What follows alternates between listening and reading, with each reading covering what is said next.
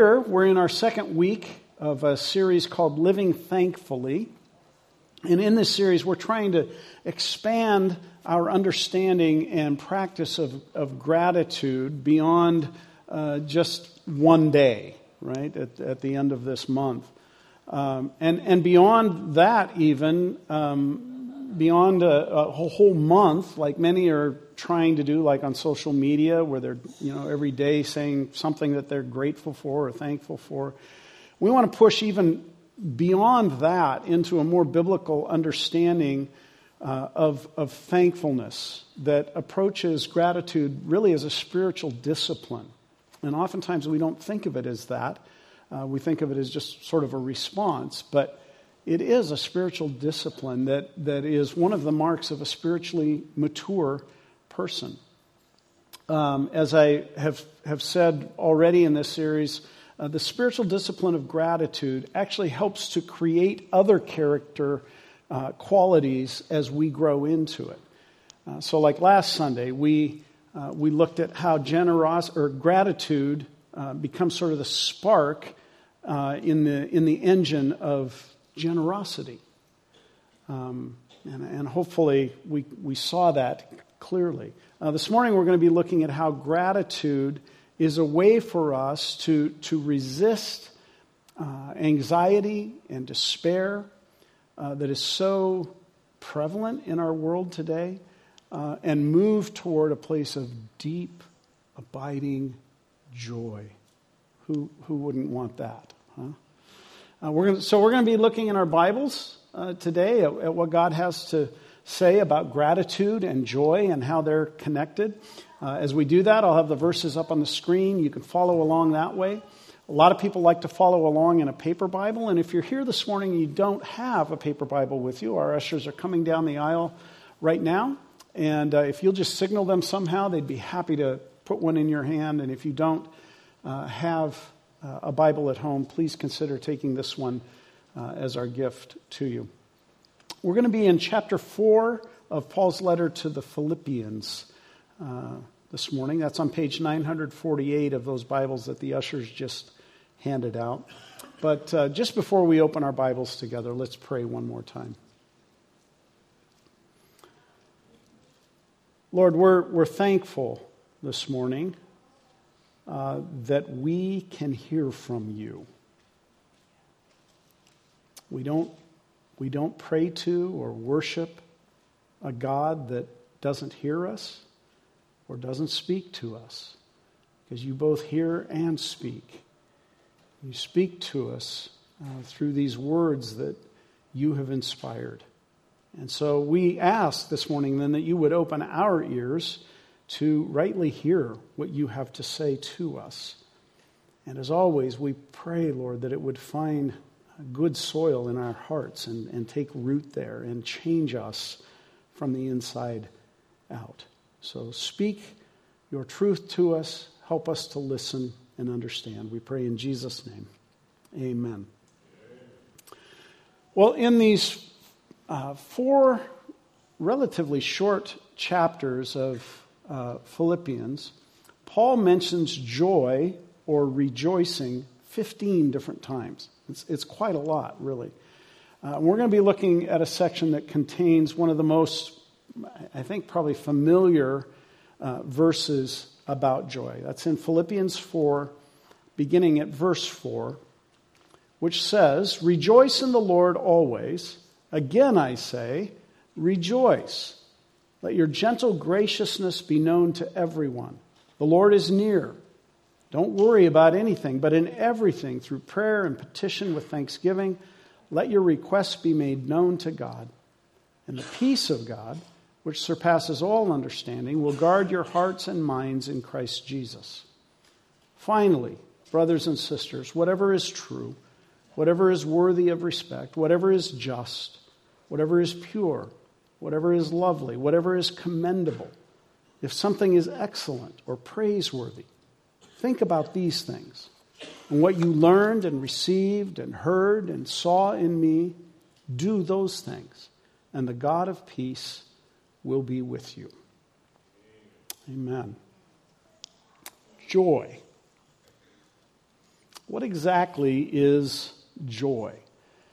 Uh, I find it a little easier uh, to describe joy than really to define it, right?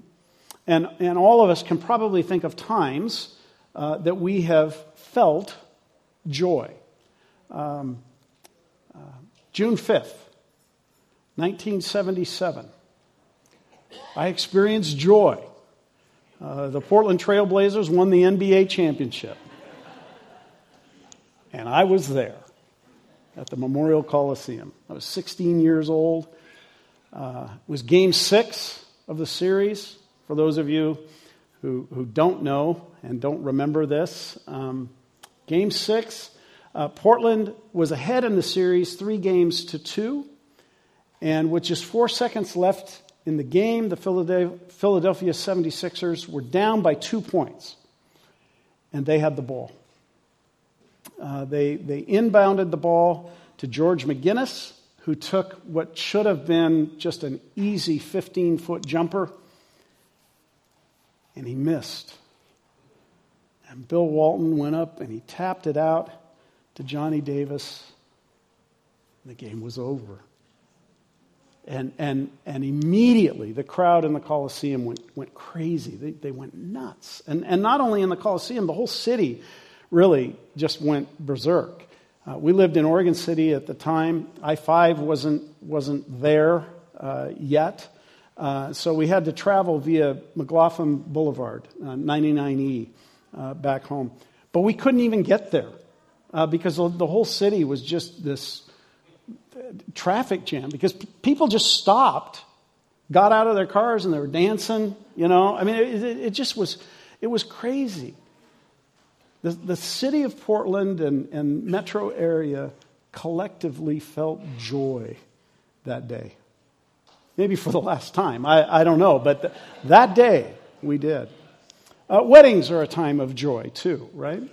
Uh, I remember standing in front of the church uh, with my groomsmen as Becky came down the aisle with her dad. Gosh, she was beautiful, you know? And uh, I remember I couldn't stop smiling. Uh, my face hurt by the end of that day because I just, I just was so happy. Um, the birth of a child, or, or, for that matter, just being around children, uh, can serve up moments of joy too. Uh, the other day, I, I, knew that I was going to be in some difficult meetings, and uh, I had shared that with Becky, and she said, You know what you should do? You should go down to the preschool before your day starts and just get a dose of joy from those little kids. I did it, it helped. You know, just being around kids um, can help bring joy. Um, strangely enough, I've also experienced joy in a hospital room uh, when someone I've known and loved takes their last breath and passes into the presence of Jesus. Uh, of course, there's sadness there, uh, but there's also this deep sense of, of gratitude and joy. Um, grateful for a life well lived, grateful that I had the privilege of, of knowing this person. Uh, scientists who study brain activity tell us that physiologically, what is going on when we experience joy is a release of dopamine into our system. Uh, and that dopamine is, is also responsible for feelings of happiness, euphoria, uh, sexual arousal, the thrill of your team winning the championship. Uh, at, a, at a physiological level, there's not much difference in, in all of those things or the, the other things that I've mentioned. So, is that what Paul means when he says rejoice in the Lord or to be joyful? Just, just a big dose of, of dopamine rushing into our brains? I'm thinking not. I, I think he must mean something different, right? You agree? Okay, good. Most of the, most of the same scientists that, that speak of that instant rush of dopamine also acknowledge that in some people there exists something they refer to as a, as a deep, abiding joy, a, character trait that certain people almost seem to float on, right? It just, they're sort of buoyed up by it. And a lot of scientists uh, can't explain that, but they recognize that it's true. And what's also interesting is that it turns out that what most of us think will make us happy doesn't.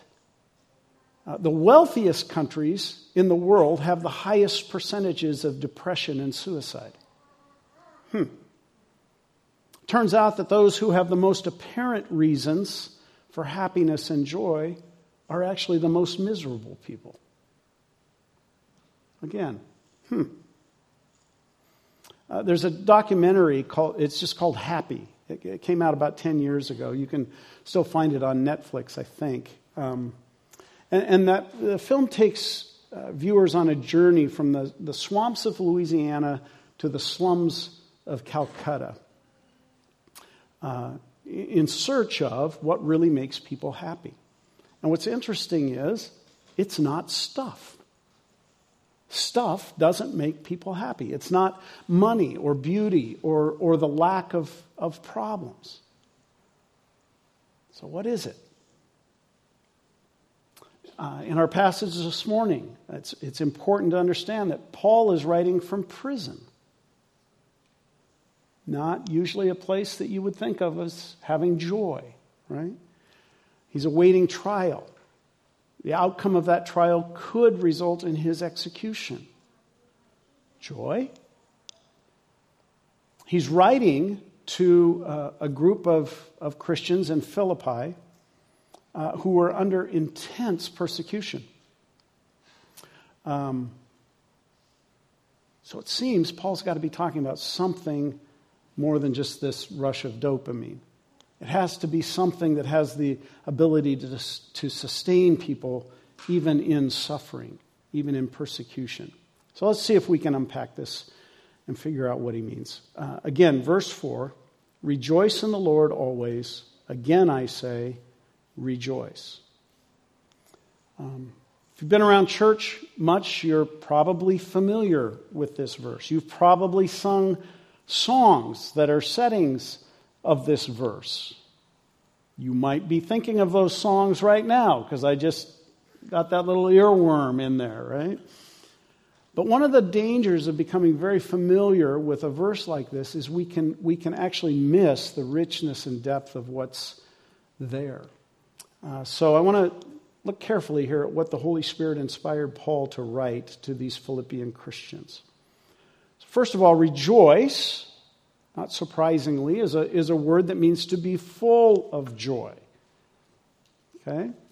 Uh, so, more than just a feeling of joy, rejoice implies being so full of joy that it, it leaks out of you, it, it, it splashes out on those around you. It's a, it's a fullness of joy, right? Uh, secondly, we're told that the context of that rejoicing is in the Lord. That's the reason for our rejoicing. That's what we just sang here a few moments ago. Our rejoicing is to be in the Lord or in Christ.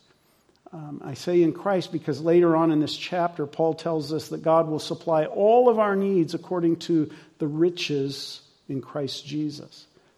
Uh, in Colossians 2 9, we learn that the fullness of God is realized or embodied in Jesus. So all of God's goodness and, and grace culminates in the person of Christ. So, for Paul, Christian joy, that, that kind of joy that can be seen in the followers of Jesus as a result of the Holy Spirit's indwelling, the kind of joy that becomes a character trait of his followers, is anchored always in the goodness and grace of God found in Jesus. That's really important for us to understand. Our joy is found in the goodness and grace of God in Jesus. Theologian Philip Clayton says it this way.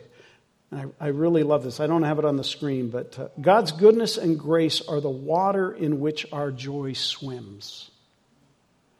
God's goodness and grace are the water in which our joy swims. Uh, the next thing we need to be aware of in these verses is that uh, joy or rejoicing comes as a command. It's a command. And it's not just a command, but it's a repeated command. And, and where we see this in the Bible, where we see a command repeated or a statement repeated, it adds strength, importance, uh, emphasis to the command.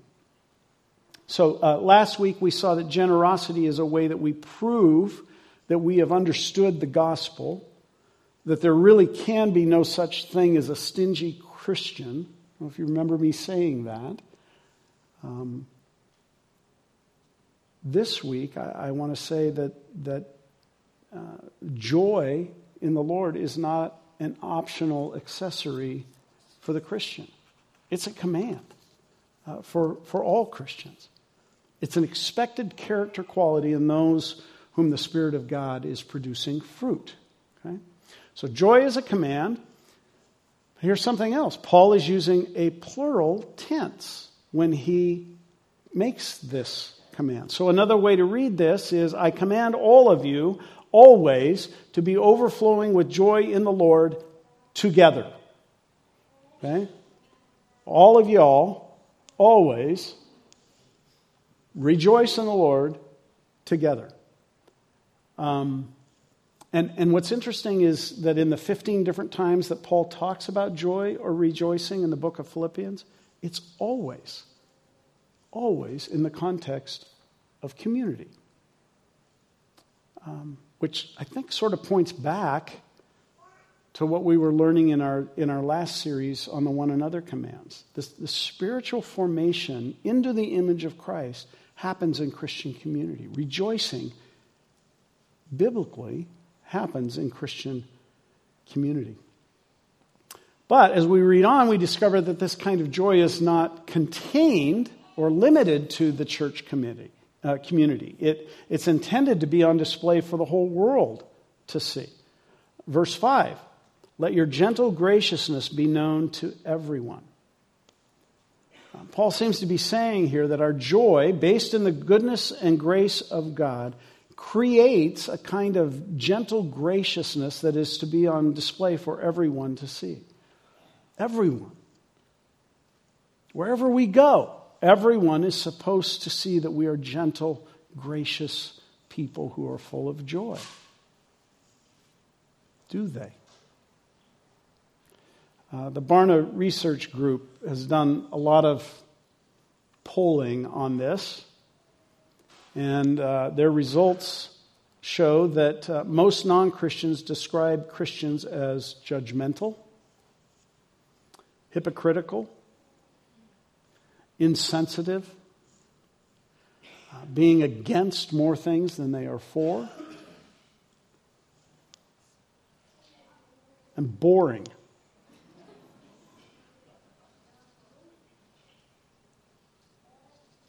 I don't know if you all know where boring is out in East County. Uh, we used to make jokes about Boring Baptist Church out there, but I think they changed the name actually. Um, maybe because of all those jo- jokes. Judgmental, hypocritical, insensitive, being against more things than they are for, boring. What about that sounds like joy filled people who are gentle and gracious? Right? If you're like me, I want to I want to push back against that and say, hey, I'm different. I'm not like that. Our church isn't like that. Are we? I think we need to take a serious look at that. Let your gentle, gracious joyfulness be known to everyone. So, how do we do that? How do we become a community who practice gentle, gracious joy? Well, I think Paul begins to, to show us that as we move into verses 6 and 7. He says, Don't worry about anything. But in everything, through prayer and petition with thanksgiving, let your requests be made known to God. And the peace of God, which surpasses all understanding, will guard your hearts and minds in Christ Jesus.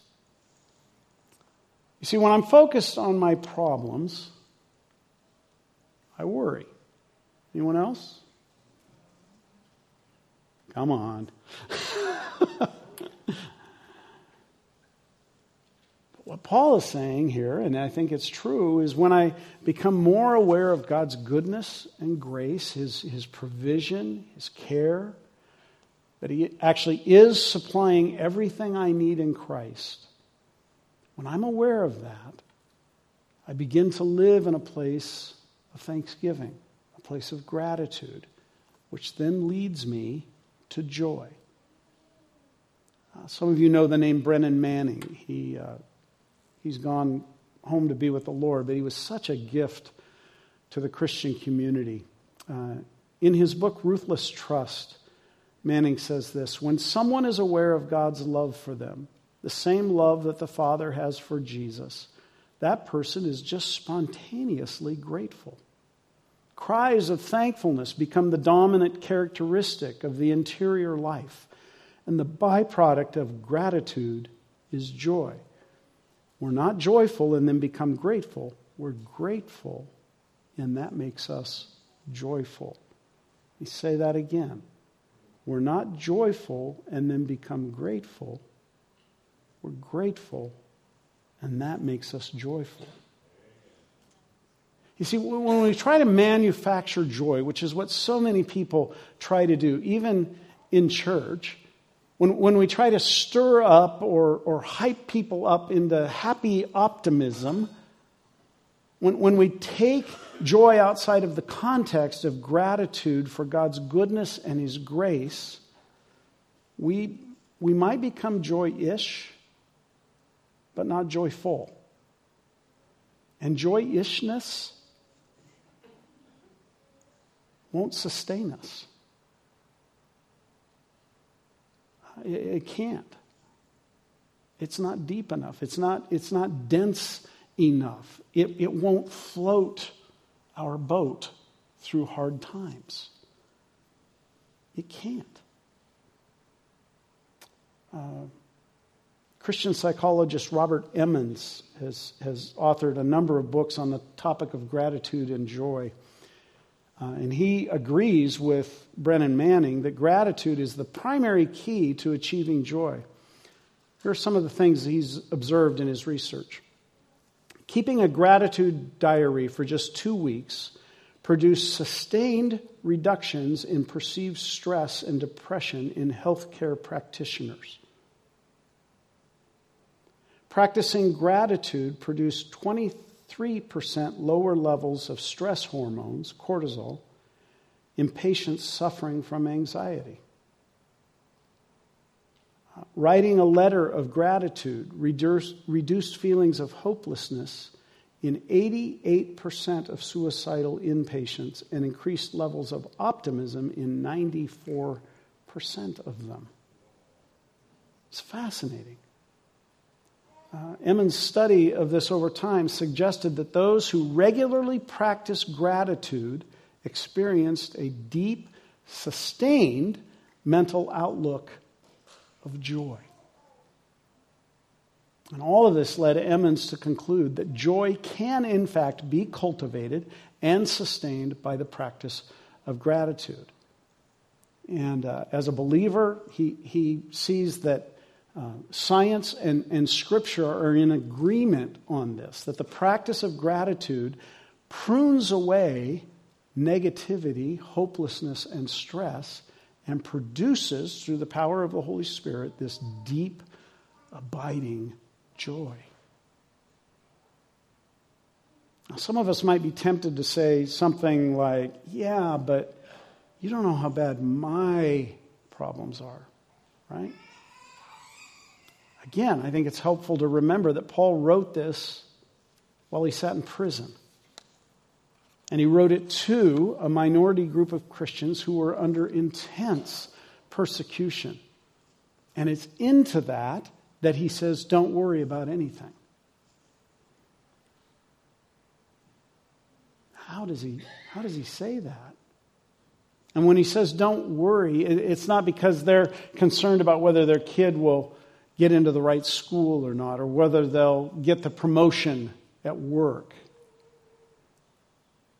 how they're going to make ends meet, things that we often worry about. These Christians in Philippi were worried about getting executed for entertainment's sake at the local arena, which was the practice in many of the Roman colonies. Paul's not just saying, uh, you know, come on, be happy. Um, don't worry, be happy, Bobby McFerrin, right? No, there's something much deeper going on here. Uh, Willie Jennings is an African American theologian and pastor. He's done a lot of work on the theology of joy. Maybe you don't think of theology of joy, uh, but, but he's done a lot of work on this, primarily uh, among oppressed people, his own people, but uh, in light of what we know about the Philippian Christians, it would apply there too. Uh, here's some of the things uh, he says about joy joy is an act of resistance against all the forces of despair. And he, and he quotes Karl Barth, who says that joy is the defiant nevertheless. No matter what is going on, joy can be that defiant nevertheless. Nevertheless, is, yeah, all this is going on, but. But. Right?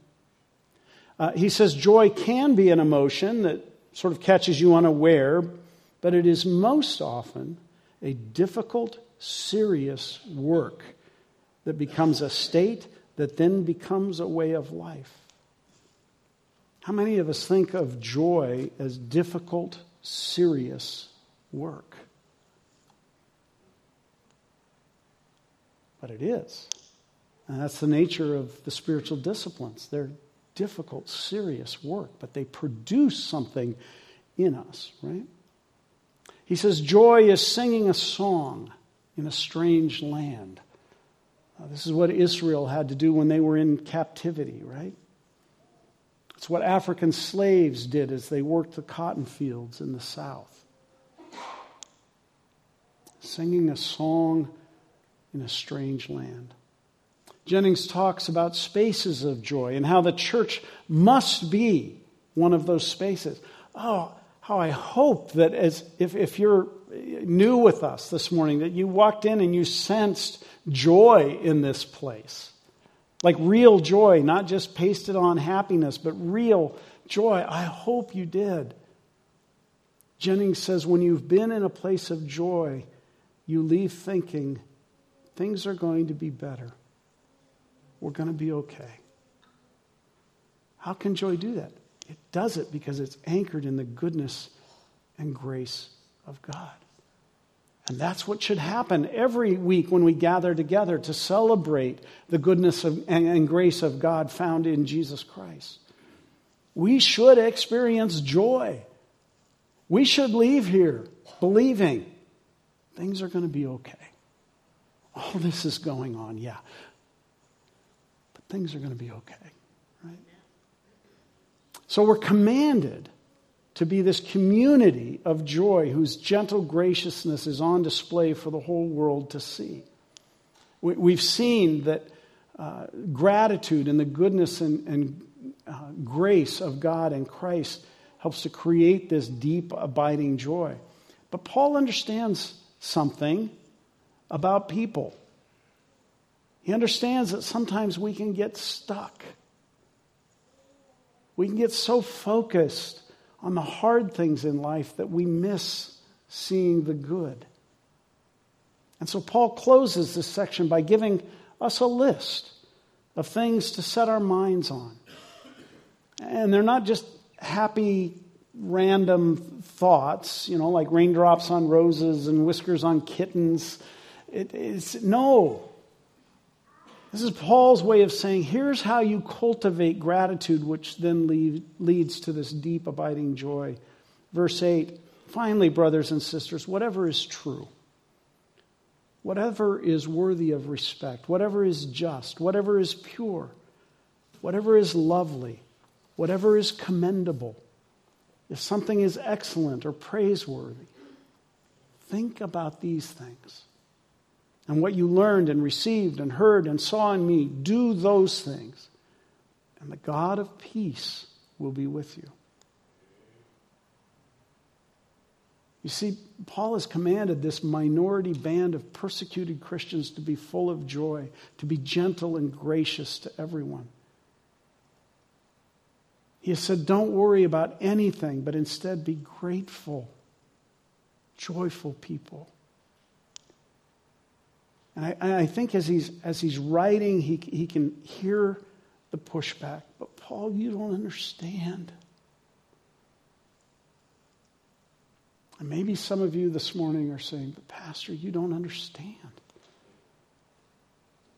You don't know how hard this is. And so Paul says, Look, I know you don't see much truth out there. But when you do, focus on it and be thankful for it. I know you don't see a lot of justice out there, but when you do, join in, celebrate it. Where you see beauty in a, in a sunrise or a sunset, or the, right now the, the, the vibrant colors in the trees, when you see beauty, soak it in. Be grateful for it. If something is excellent or praiseworthy, praise the positive. Be grateful for it. Because these things are glimpses of the goodness and grace of God. I don't know if you have seen them that way. They're little glimpses sometimes of the goodness and grace of God. And when you do this, I believe you'll discover that you have actually been growing in your ability to experience deep abiding joy. It's a spiritual discipline, it takes time. Stay at it.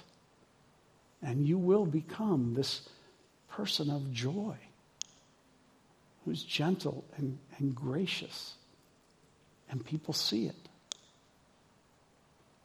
We're going to, here in just a moment, enter into a time of, of response in worship.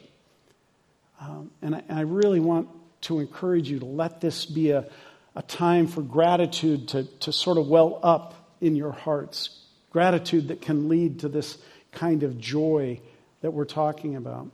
Uh, I'm going to invite the worship team to come up and uh, get ready. And, and the rest of you, I'd like, I'd like you to close your eyes and just listen as I speak over you some truths about who you are in Christ. Uh, true things about the goodness and grace of God in Christ. Every one of these is based in Scripture. All of them are evidence of God's goodness and grace in your life. So just close your eyes and listen. You are made in God's image. You are loved by the Creator of the universe, and He is proud of you. You are God's child. You are Christ's friend. You are a saint. You have direct access to God through the Holy Spirit. You have been redeemed and forgiven of all your sins. You are being made complete in Christ. You are forever free from condemnation because your life is hidden with Christ in God. You are a citizen of heaven. You can always find grace and mercy to help in any time of need. You are born of God, and the evil one has no claim on you.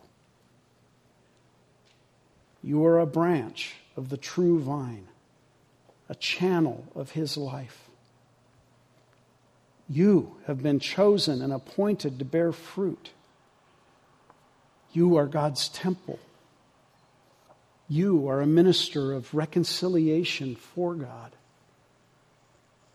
You are God's workmanship, his masterpiece. And you can never, ever, ever be separated from the love of God which is in Christ Jesus our Lord.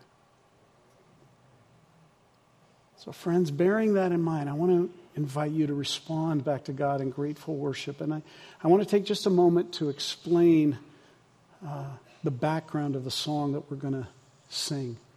Uh, some of you have heard this before.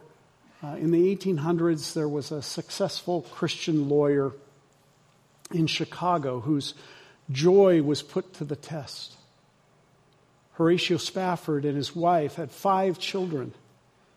In 1871, their four year old son died. Later that year, uh, he lost all of his property investments in the Chicago fire. In 1873, Spafford's wife and four daughters were sailing from New York to England uh, to be a part of D.L. Moody's evangelistic crusades. And their ship collided with another ship and sank almost immediately. And all four of the daughters died. Horatio's wife Anna survived and sent him the now famous telegram, Saved Alone. And shortly afterwards, Spafford traveled to meet his grieving wife in England. And it's said that as his own ship passed through the waters where his daughters had died, he was inspired to write the words to this great hymn. Later, Philip Bliss set the words to music and named the tune after the ship that Spafford's family was on. See, Spafford understood that our Christian joy is not anchored in the events of our lives, whether good things or bad things.